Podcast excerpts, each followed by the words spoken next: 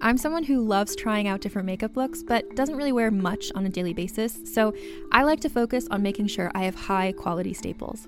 And whether you like a fresh face, full glam, or somewhere in between, you've probably seen Thrive Causemetics Viral Tubing Mascara. I've certainly seen it everywhere. You know, the one in the turquoise tube? So, that mascara, along with all of Thrive Causemetics' beauty products, are certified 100% vegan and cruelty free, which I look for in makeup, and they've got excellent quality to match. And something I didn't know from all the mascara videos I've seen is that for every product sold, Thrive Causemetics donates either that same product, another product that is needed more, or a monetary donation. They've worked with over 500 nonprofits to help with a wide range of causes like supporting cancer survivors, people experiencing homelessness, education access, and so much more. Knowing that makes me feel even better about using their products. And I do enjoy using them. Like I said, I like having high quality staples, and so my favorites are products that are multi purpose, like the Brilliant Eye Brightener. It comes in a bunch of colors, and I like using them as eyeliner, eyeshadow, and even highlighter. Thrive Causemetics is luxury beauty that gives back. Right now, you can get an exclusive 20% off your first order at thrivecausemetics.com slash thrive. That's Thrive Causemetics, C-A-U-S-E-M-E-T-I-C-S dot com slash thrive for 20% off your first order. Have you ever watched an apocalyptic sci-fi movie and wondered, could any of this really happen? I'm Carrie Bechet, and on Hypothetical, we explore what if questions two ways through speculative science fiction and through insight from the world's most brilliant scientists. And spoiler alert, your favorite sci fi movies aren't nearly as far fetched as you may think. Time travel with me into our possible futures on Hypothetical. New episodes every Tuesday available on all podcast apps. That's Hypothetical, H Y P E R T H E T I C A L.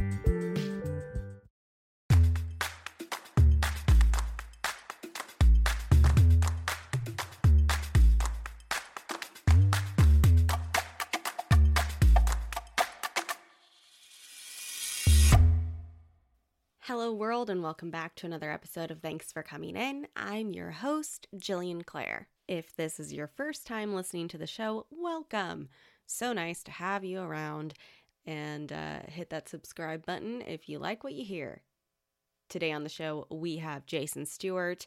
You may know his face from Tangerine or The Birth of a Nation. He's also an incredible writer and author and everything. Um, he does it all and great comedian as well. So here is my conversation with Jason Stuart. And welcome to the show, Jason Stuart. Hello. How are you on this fine day? Oh, just you know, I'm I'm grateful. I'm happy. I'm suicidal. I'm crazy. I'm anxious. I'm uh, positive. I'm open. I'm closed. I'm a mother and a sister. I'm Faye Dunaway in Chinatown. wow. Well, that's a lot to feel in one day. Um, but That's very me- human that's of me. you. That's me. Very every, human. every day. I love that. Uh, so I was looking at your IMDb and your website before getting on here, and Thank uh, you, have so much. well, you've just been on on everything, and it seems like you're constantly working, whether it be on film and television mm-hmm. or doing activism or you know doing your stand up.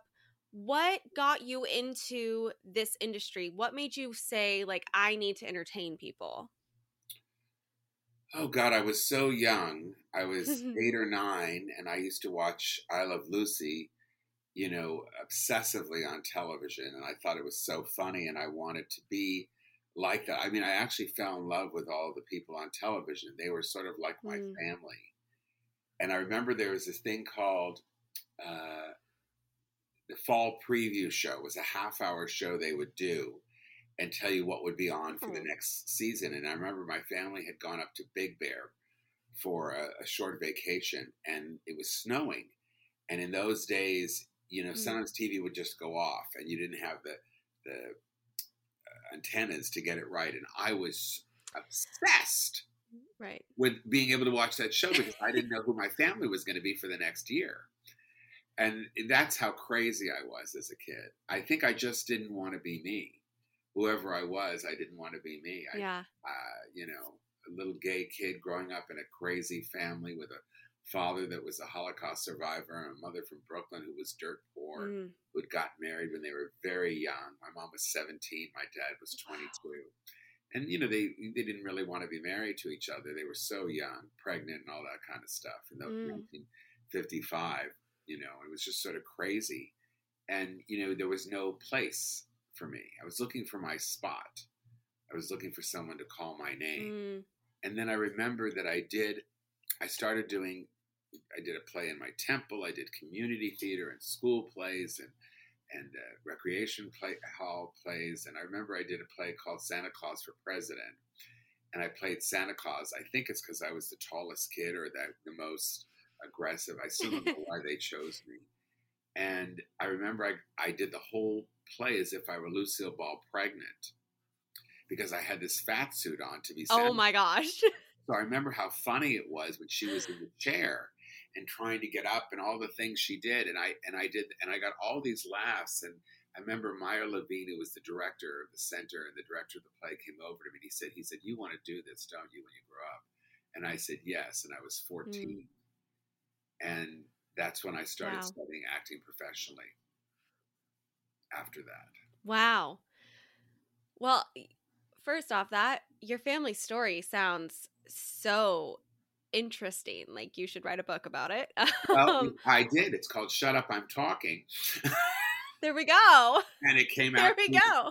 Yes, it's called Shut Up, I'm Talking, uh, coming on Hollywood and making it to the middle, which is available on my Mm. website through CCB Publishing or on Amazon and all the other places you can buy books. And uh, it's done That's quite well. incredible. It's done nicely. It's done nicely, and it's a. If you like hearing me talk, I always say that's the way the book is. Oh, see, I love that when you when you're reading a book and you can hear the author's voice. I remember the first time I read an Anthony Bourdain book, and it was like, oh, that is so clearly him. No one else could have written this. Yes, I mean I wrote it with somebody. The way I wrote it originally was on Skype, and I Mhm. uh, there was a guy who I uh, who's a radio producer who's a radio show I used to do all the time called the Stephen DC Show in Saint in St. Louis, and uh, he had written a book called The Half Book, and he had Oh, this wow. great guy, a Catholic, had gotten skin cancer, and he talked about how he recovered from it and how his whole family, what happened to his family, and everything, and I, the book was funny and touching, and I thought this is exactly the way you know I'd like my book to be. I wish I could find someone Mm. like you. I said to him to write it. He said I'd love to, and then I oh was wow. so for a year I told him the stories. He wrote them down. He sent them back to me. I rewrote them. We wrote them together, yeah. and then one weekend I flew him to Los Angeles, and we spent the weekend Friday to Monday together, and finished the book. That's incredible. Wow. You're an then I went author to- too. What can't you do? Um, I, well, one thing I learned from my dad is is that if you can't do something well, get someone who's great at it to help you. Mm. Find the person that does what you do or want to accomplish who's better than you.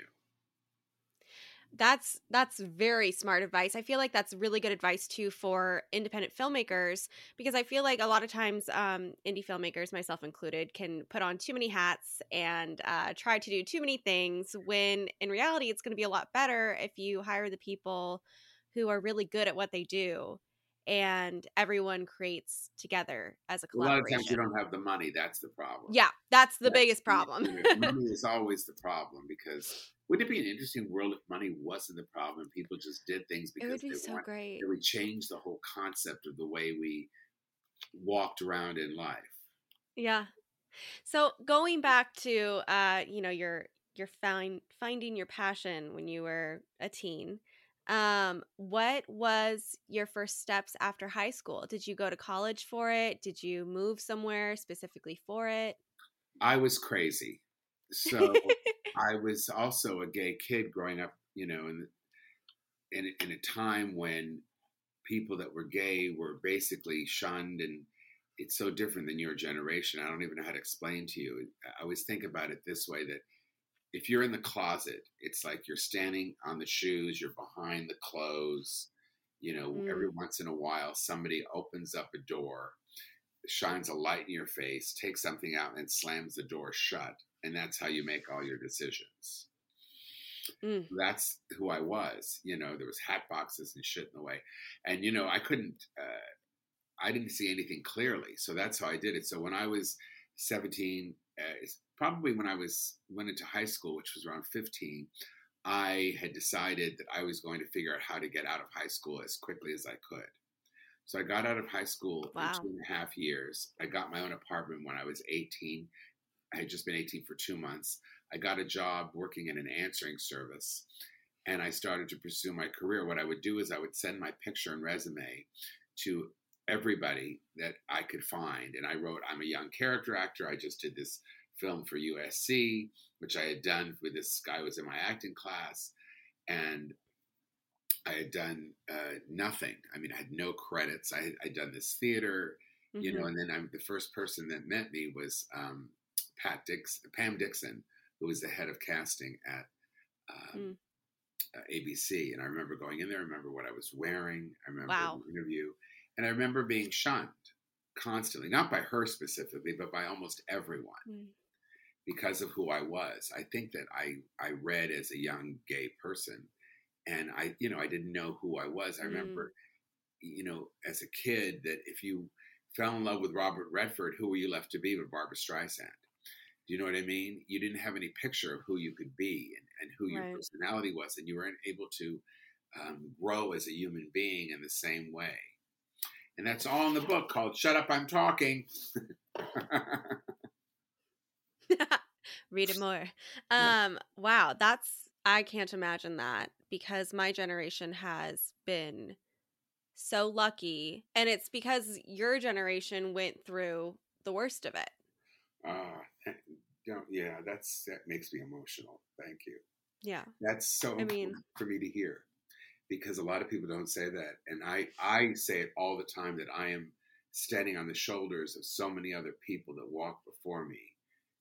And mm. I, that's so important to me and I and, and you know I say their names all the time. People like Bruce Vilanch and um, Robin Tyler and people who just walk the walk, and some of them didn't have you know big careers because of it. Yeah. You know?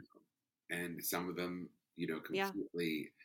Uh, lost who they were. And I realized that as I, you know, as mm. I, I became a comedian because I couldn't get a job as an actor.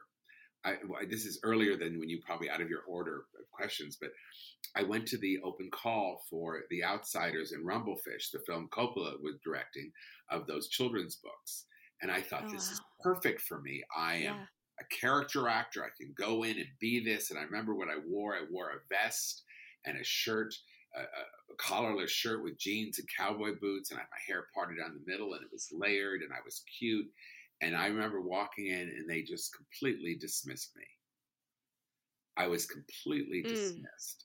I wasn't, uh, you know, a, a soch and I wasn't a, a, biker kid or whatever the other kids were called. And I wasn't, and no one was willing to look a little deeper or, to, or say maybe maybe one of the kids was a gay kid or maybe one of you know maybe somebody mm-hmm. was a mm-hmm. little different nobody was there was no willingness yeah. or openness to that and it broke me all that kind of stuff broke me. It broke yeah. me, and I and I walked around like a broken dish, trying to figure out who I was. And I was funny. The, the comedy helped me, and I became a comedian. And then uh, that's what saved me. But no matter every time I go back and I say my career, you know, our careers go up and down and up and down. And whenever there's a down, I go, what do I really want to do? Who do I really want to be? And I always wanted to be a great character actor that's where my you know love is. Mm. Even my stand up is somewhat of a character. It's really not me anymore. Wow. What was what was the first job that you had on a set where you felt like you were being accepted?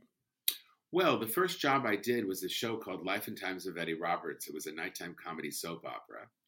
And I played mm. a pot smoking ping pong player I believe I was in high school. I was 19 when I did it. It was four scenes, it was a guest star. And I thought that was it. I thought I was yeah. going to get, you know, I was going to get these parts. I dropped out of college, community college, because I never went to regular college because I was too scared. I was afraid to be in Mm. college because I was afraid that I was going to meet the same kids in high school. I was so in, you know, so in my own head. I never talked about anything. I never talked about the physical abuse or the mental abuse of going through school, and uh, and what it Mm. did to me. Because if I said it out loud, then I would have to admit that it happened, and that I was humiliated. You have to deal with it say, Hey, then. I'm a black person and they treat me badly. Hey, I'm a Latin person. They treat me bad. Hey, I'm a woman, but you can't say, hey, I'm a gay person because then they'll say you're gay. And it, Mm. it's even, you know, even now, even though um, gay people are so much more accepted, especially in the last 10 years, there, you know, somebody knows you Yeah. in one way, you still get d- limited to what they think you can play a, a lot of times. Some, and it's natural that people do that Mhm. because you only, if you can't see it, then, you know, some people can't see past things or they can't see a gay person being in a powerful position. They, they're, they see them being in, is more of you know a victim, and there aren't very many parts for gay people over fifty. Just they just aren't. So Mm. um, uh, so that, I forgot where we were. I totally got lost. Uh, the the the first show that you did. Oh, the so first Life uh, Times of Ray TV series that you did. That was the first show they and the first movie I did was a movie called The Lost Emperor, not the Last Emperor, not the Bertolucci film. The Lost. It was a, it was an exploitation film that Jim Wynorski directed. Robert Tessier was the star. You probably older people might remember him as being one of the stars of the movie um, The Longest Yard with Burt Reynolds. He was the bald guy in it. Mm. And in our, our movie, they kept putting eyebrows on him, and they kept, I don't know why, but they were different in every shot. I played gay dude number one. I swear to God, my manager got me this part by having lunch with this guy. I had a manager who I talked into managing me after they she saw me in a showcase, and I worked part time in her office, trying to get her to stop drinking and spending her money. And we went, and I thought, oh, I'm going to be. I told everyone I'm playing this character role. I'm going to be a gay guy in a thing. And my one line was, "Give me back my purse." And he said to me, I'm being mugged in the film, and he said to me, wear a very uh, blousy, flamboyant shirt. So I brought a very blousy, flamboyant shirt. And he said, No, this is all wrong, you know. And then he looked at the makeup girl and he said, You switch shirts with him.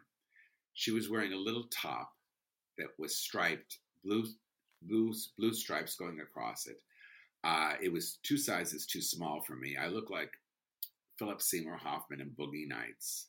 It was probably one of the most degrading, you know, uh, experiences. And I thought, and you know, I, he also wanted me to wear an ascot. And I said, look, I'm not Thurston Howell III on Gilligan's Island. It's, it's, you know, it's the 80s, you know, Right. and I talked him out of that. But that's the way my career went for a very long time. The second job I got was on the Nickelodeon, mm. playing a butler to a dog. You know what I mean? I just didn't have, there was no place for me.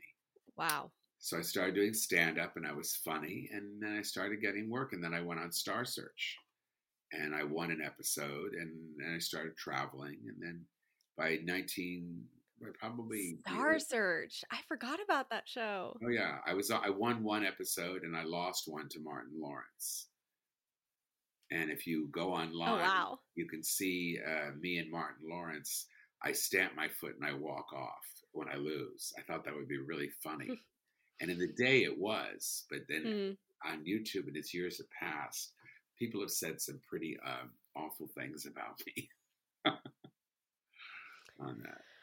Oh, oh, the internet. internet, Not yes. always the best place. uh what was I gonna say? I just I'm I'm in awe of your story and very inspired and I hope that people who are listening to to this talk actually truly truly listen to it because I feel like there's a lot of really good life lessons that you've been talking about and I think it's important for us especially in the entertainment industry um like you said it's been getting better in the past 10 years but I think it's really important for us to consistently remember the past so that we don't repeat that and so that we're we're being open-minded in casting processes in producing and things that we're doing constantly. I think it's really important for us to remember how it has been so that we can make it better You can shop from anywhere doing pretty much anything. You might shop while working, eating, or even listening to this podcast. And however you shop, we all know and love the thrill of the hunt. But do you also know how to get the thrill of the best deals? Because Rakuten shoppers do.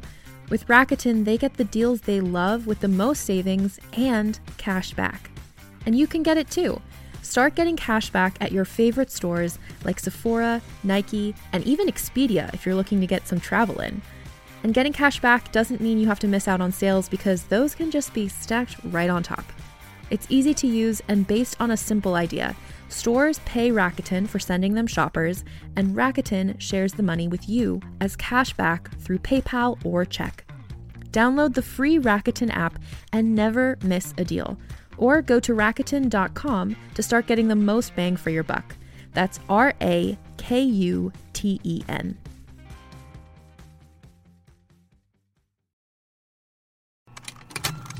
Contained herein are the heresies of Radolf Burntwine, erstwhile monk turned traveling medical investigator.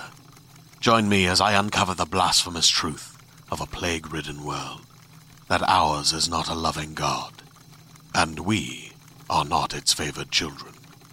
The Heresies of Radolf Burntwine, coming January 2nd, wherever podcasts are available.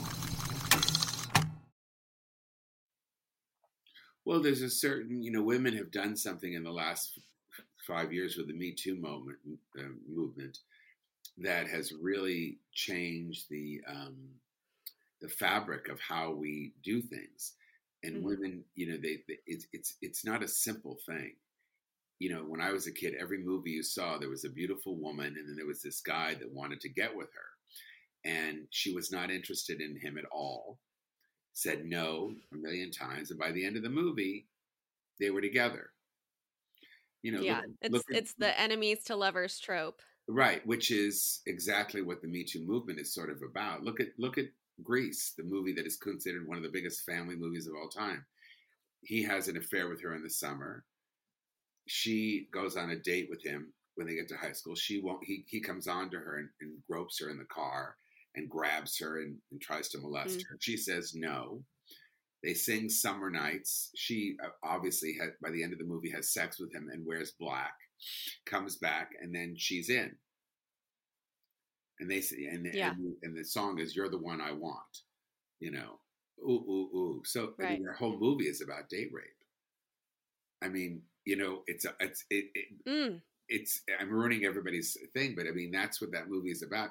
So the confusingness in in life now of where everything is at, and where you take it to casting, you know, you take it that a certain kind of woman, a certain kind of man, the ways people look, that of what we consider attractive and sexual and wanting to um, uh, wanting to cast and the ones that are and the ones that aren't you know women like to be so thin now you know whereas a lot mm-hmm. of men or a lot of people don't find that attractive but yet it's told in the movies that it is yeah that, that sort of thin boyishy kind of body that you know and or with fake boobs or not or or with not you know and and it, what what it what we're doing now is the whole idea of of um, how we're casting things and what we see and what is what and who can play what to who you know and how your how your career goes. It, it's all up for grabs right now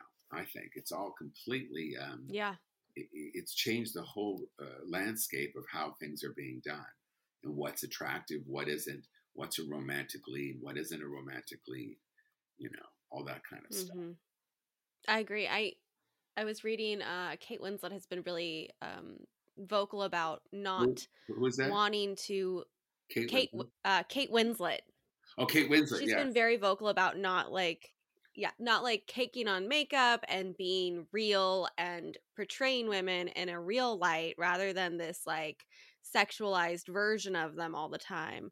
And that's what I loved with watching her show, um, Mare of Easttown, that just was on HBO. You could see that it was it was raw. It looked raw. It looked real. And it didn't have that, oh, let me put on my fake eyelashes bull crap right. that I I'm sick of seeing. It's like I don't need to see another woman flash her eyelashes for me to think unless she's that's part of the character. Unless, unless like when Julia Right, Roberts unless it's played- the I- thing. when Julia Roberts was in 20 years ago and did Erin Brockovich, that was a woman who liked to look very sexual and was in a Right. very powerful position. That was her choice, and she even said it. You know, and th- th- if it's part of the character, and if you if you really watched Mare of Easttown very closely, she did wear makeup in it, and She wore it, but it wasn't like it wasn't was that wearing- like caked on thing. no, and, and she was wearing a wig. Was that a wig? I was wondering because like I'm a sort of wig expert. Are you Ooh. because I used to wear hair pieces when I was younger because I lost my hair so young. So I, I, but I didn't wear hair pieces. I wore wigs that were from the studio with that the lace fronts and everything. And I, Yeah. can, I can. Hers was one of the best I've ever seen. But you notice those two strands of hair on the front would always hang, and they didn't seem Yeah. collected to the other. That's when you can know, you know. And then you saw her in other things when she was younger in the film, and she had blonde hair Mhm. completely that was her real hair, you know. But I'm, I'm sure Kate Winslet, eh, people probably, she still wants to be attractive. What, I- what I think she's saying is to be more nuanced, is that it's okay to age on Mhm. camera. You don't have to be, you don't have to be plastic surgeryed out, Right. you know. Well, and I talk about that with uh with my best friend a lot. We talk about how plastic surgery, especially for women, I think can can really ruin a career because Mhm. I can't play a 60-year-old woman when I'm 60 if I've had a crap ton of plastic surgery. Like it's not going to look right and it's not going to be for the character. Maybe if it was, you know, a woman who lived in the OC and was really rich and whatever, sure. But it's not going to be the the real characters that actors Well, you limit your casting very much so, but yet at the t- my mom was 84 will always look at somebody she says how can that woman be the same age as me i said ma she's had it all done she's both Yeah. and and you know plumped and everything you know they're all doing this it's just crazy Oh gosh. Uh, well, on this show, we like to share um, audition stories that have either gone awry or things that have gone good. Um, what do you have an audition story that you would like to Oh, I- share I with the so- listeners? so many i'll give you one real quick one first i'll give you a couple little ones so i remember going in to, when they were taping me for something and someone your age i'm assuming you're in your 20s right hmm probably- yeah, and they just start, and then they go, okay, and they walk in the room and they just start. And I think I said, hold on, I'm not even in the room yet. You know, let's let's let's give me a second to to you know. There's sometimes people are completely so um, in their own day. So I say for people who are actors, listen to this. You can say, hey, hold on a second, you know, and you can take your power Yeah. and people are always worried about being too nice. I'm listening to Clubhouse all the time these days, and you look listen to a lot of the casting rooms, and there seems to be so much about making the casting director, the producer, director on a pedestal, rather than just making them people who you're Yeah. just people you're working with. They're your peers, you know. hmm And there is some something said to the idea. I have a manager who now says that I'm too nice, I'm too easy, I compromise too much, and uh, you know that I and and now I start to say no to things which I never did before. Uh, but some really bad auditions, I guess, are funny. I was auditioning once for, I think it was a, a TV pilot, and um, I had left. Well, I don't want to tell you. I had gone in read, and then I I left. I said thank you very much, and then they chased me out, and that's my fantasy. That's my fantasy is to be chased after my audition when I leave, and I just walk out and Yeah. Down the hall, and they say, "I want that boy," you know, and then the whole camera freezes, and I get the part. Well, they didn't. They they had just forgotten. I had just forgotten my briefcase of pictures and resumes. That's how they said, "Here, take." Oh no. Yeah. I think some I, I, Joyce Selznick, who was a very big uh, head of uh, one of the networks, I had gone in for uh, one of the many pilots they tried to do of the Archie comic book. I walked in. She was wearing glasses. Mm. This I'll let you see. They can't see. She was wearing glasses like this, reader glasses, and she was looking at something. And she looked up at me and she said, "She said too old," and that was it. And I turned around and I walked in the closet. what? I walked into the closet because I, did- I was so nervous, and I said, um, you know, and she said, Jason, come out of the closet, and that was the beginning of how my career started. um, I've I've gone and read for a lot of people who didn't really want to read me. Mm. That's the, the story. They didn't really want to read me and really, really didn't think I could do stuff, and I could feel it. That's that that Wow. that my agent or manager or some friend who was a producer had pushed, you know, to get me in on things. And I have to say that I've gotten a lot of those parts, but that's always really hard.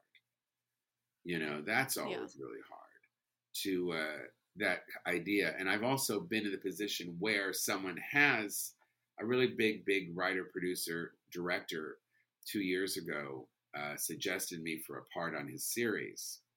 I won't say who it was, Hmm.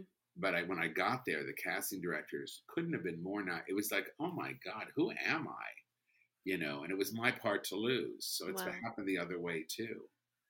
Um, I think sometimes Yeah. when you're there was one casting director who used to cast a very popular sitcom, and I remember I moved the chair. She says, "Don't touch the chair," just like that.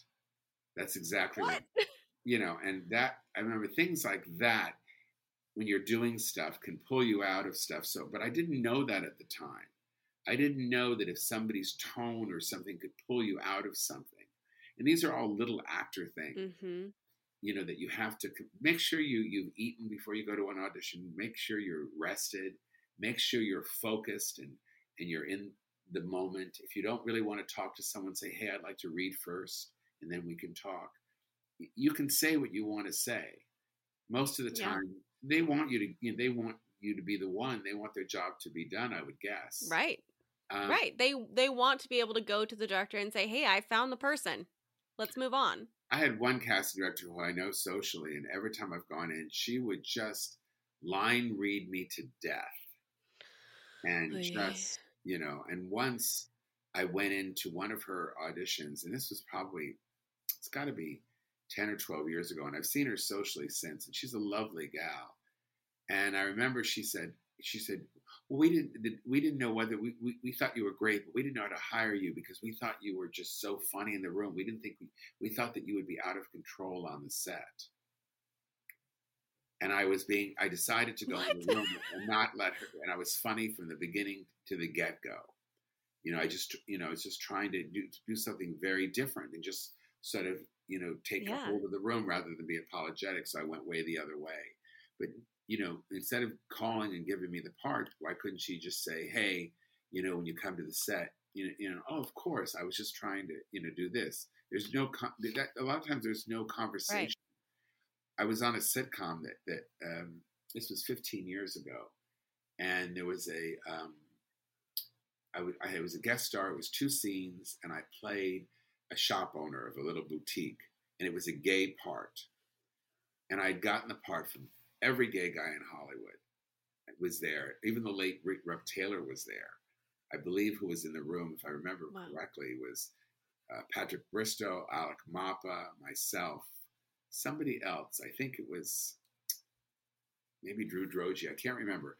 But all these gay guys from you know 30s to 60s were in this room, and I got the part. I went on the set, did the table read. They laughed hysterically.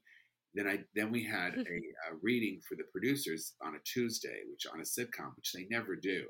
It was unusual, No, that's and we were all sort of awkwardly doing it, and there were some laughs. And then the next day, I got called. I was fired, What? and they said they decided they were going another way, and it was devastating to me. No one called me and said, "Hey, can you play this a different way? We've decided the part is going to go this way." No one ever gave me an opportunity. They just said, "You're gone." And what I heard Wow. later by the director of the show, three weeks later, is that they decided to go with somebody. Uh, they decided to go another way, and some. Uh, uh, the director told me that one of the producers on the show had a bug up his ass that he didn't want a gay guy to be on the show. Yet it was a gay part that he didn't want the gay character on it. And it's funny. One of the exec, one of the uh, consulting producers was a writing partner of mine at one time. She never called me. Mm. One of the pro- stars of the show was a comedian friend of mine, and she was the only one that called me that day. And I'll never Wow. forget her for that. And it, it, the way the casting director thanked me. Do you remember the movie uh, When a Man Loves a Woman? with uh, Meg Ryan and Mhm. Andy Garcia. Well, she leaves. She's so drunk that she leaves her kid in, at the cleaners, and, and gets home and realizes she doesn't have her kid with her. And how, and then they- they looked up her credit card. They found the thing. They went to her house. They brought her the kid. She was panicked, right? And the way she thanked her was to never go Mhm. back to that store. Well, that's what that casting director did. They never called Right. me in again until this year. They called me in for Wow. a recurring role, which I almost turned down the audition because I don't want to do, you know, co-stars, but it was a real fun part. But that that's what happened. People get so embarrassed, so unable to communicate, and I don't think they did it maliciously in any way, shape, or form. I Mm-mm. just think there's so many people that can't pick up the phone and say, "Hey, this is what happened," or "Can you do this differently?" And I would go, "Sure." yeah. I'm I mean, that's that's our job as actors is to be directed and told what to do and how and, or not told what to do, but you know, given given that direction so that we can make it what the creators but want not it for to not be. for a lot. This was 15, 16 years ago. Not for a gay person. Once you're gay, Right. you're gay. And I was known for being an openly gay comedian, and I can understand why they would feel that because that's Mhm. all they knew of me. And I had played tons of gay parts. I was the gay shrink on My Wife and Kids. I had been, I played the gay manager on Will, Will and Grace. I had done all, you know, Norm show. I played the ex gay guy. I, I mean, I'd done it on all these shows, but I was not able to get a series or I had 10 different deals for series. But, you know, finally somebody said to me, look, there's no way a gay guy who is a gay guy is going to get that part. You know, I mean, Sean Mm, uh, Hayes, who was on Will and Grace for whatever the eight years that they were on, yeah. was in the closet the whole time. He refused to say he was gay in public. And he later apologized for that when he got an award Wow. at GLAAD, which I thought was tremendous. You know, he realized Yeah. when he got out of the closet the power of it and how being in had hurt other people and hurt the movement. Though he was on the most popular gay show on television, that was such, and he, his his portrayal and his work. Everybody also probably thought he was out. That's what was so interesting. The dichotomy of that. Everybody would say, "Oh, he's." I said, "No, he's never said it." You know, and he would be the only Hmm. one. You know, he was the only gay person in his cast of a gay show. Yeah. I mean, it's no Yeah. mistake that they chose Eric McCormack. You know, Harvey Milk always said, uh, "Ooh, a gay guy in power. Ah, that's scary." That's a quote that I'm probably saying wrong, but that was a quote. There's the, the, the power of us having opinions about who we are and how we're going to do things. You know, when I read Mhm. Sharon Stone's book, who I had known a teeny bit from my acting uh, teacher, Roy London, you know, very powerful woman. But when the head at the height of her fame, she was not offered the parts that somebody like her. So she tried to create her own things and did her own stuff, you know, because she had to show people that she just wasn't this sex bombshell, that she could do other things. And she Yeah. did.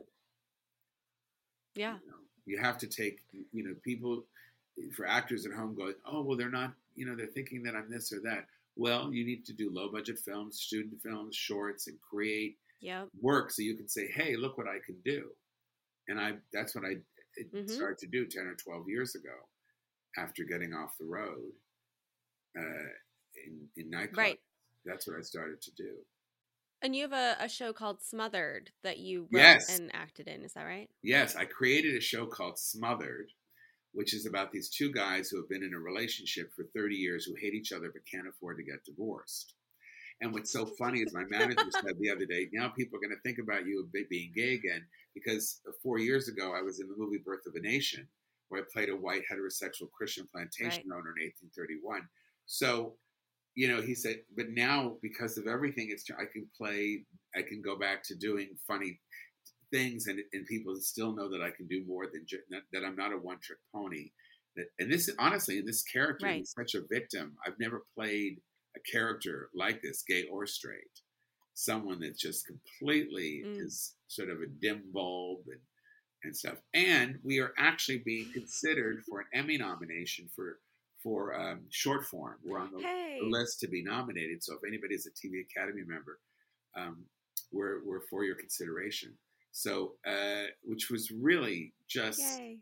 yeah shocking. I couldn't believe that it worked out. It's it's it's seven five minute episodes, and they're on it's on Amazon, but you can also watch it on a, a lot of other platforms by going to smotheredtv.com if you don't have Amazon. Yay.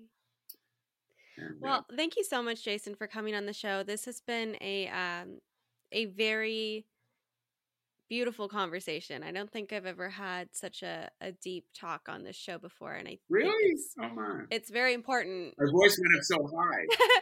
I've we know I've talked about um you know drug addiction issues with um, somebody who was on the show a few months ago and what his struggle was and um, you know we've talked about other other issues within the industry before but i feel like this has been the most heartfelt one with with the biggest lessons and so i thank you for that because i think it's really important um, for us to talk about this and for people to learn a little and listen and you know keep their ears open Well, I'll leave you with this.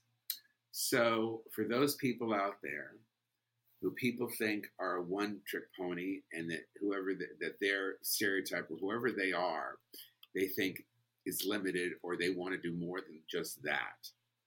I worked really, really hard. I kept showing up. I went back to class. I worked on playing different kinds of characters.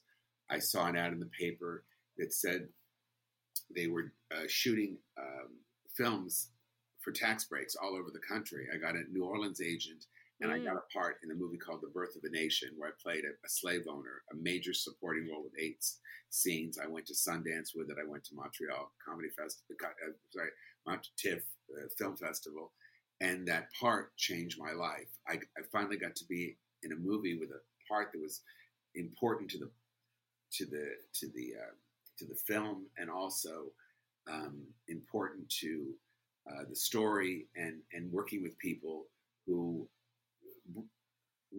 raised me up and the kind of film that I wanted to be a part of the life story of Nat Turner that when people went to the movie theater it changed their way of thinking and that was my dream not that the Mhm. other films that I did that were comedies that were not wonderful that made people laugh where I had nice supporting roles but this one really held special to me as a human that someone can go into the movie theater like I did as a kid, look at something and see something completely different and be so moved by it. And I say it this way keep showing up.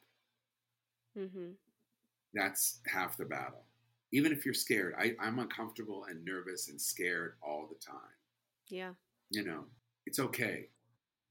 I love that. Thank you so much for coming on the show. Um, where can people follow you on social media to keep up with your Go show and your work and your books? Go to jasonstuart.com, S T U A R T, and all my social media is there. You can click onto everything very easily. You don't have to look at anything because some of them is the Jason Stuart underscore, and, you know, and everything is right there. Right. So it's easier to go to one place. And you can see clips. You can buy my book. You can buy my new comedy CD.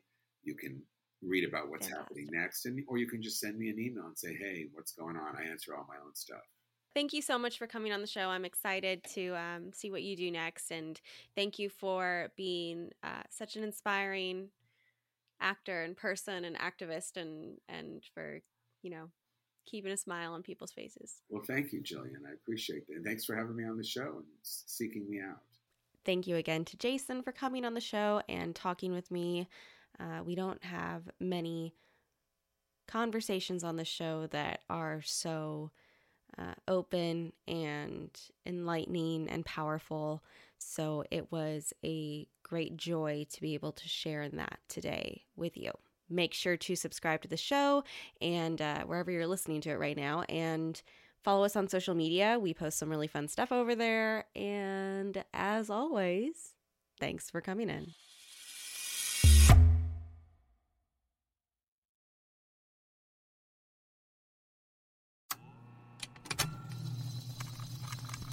Hello, dear stranger.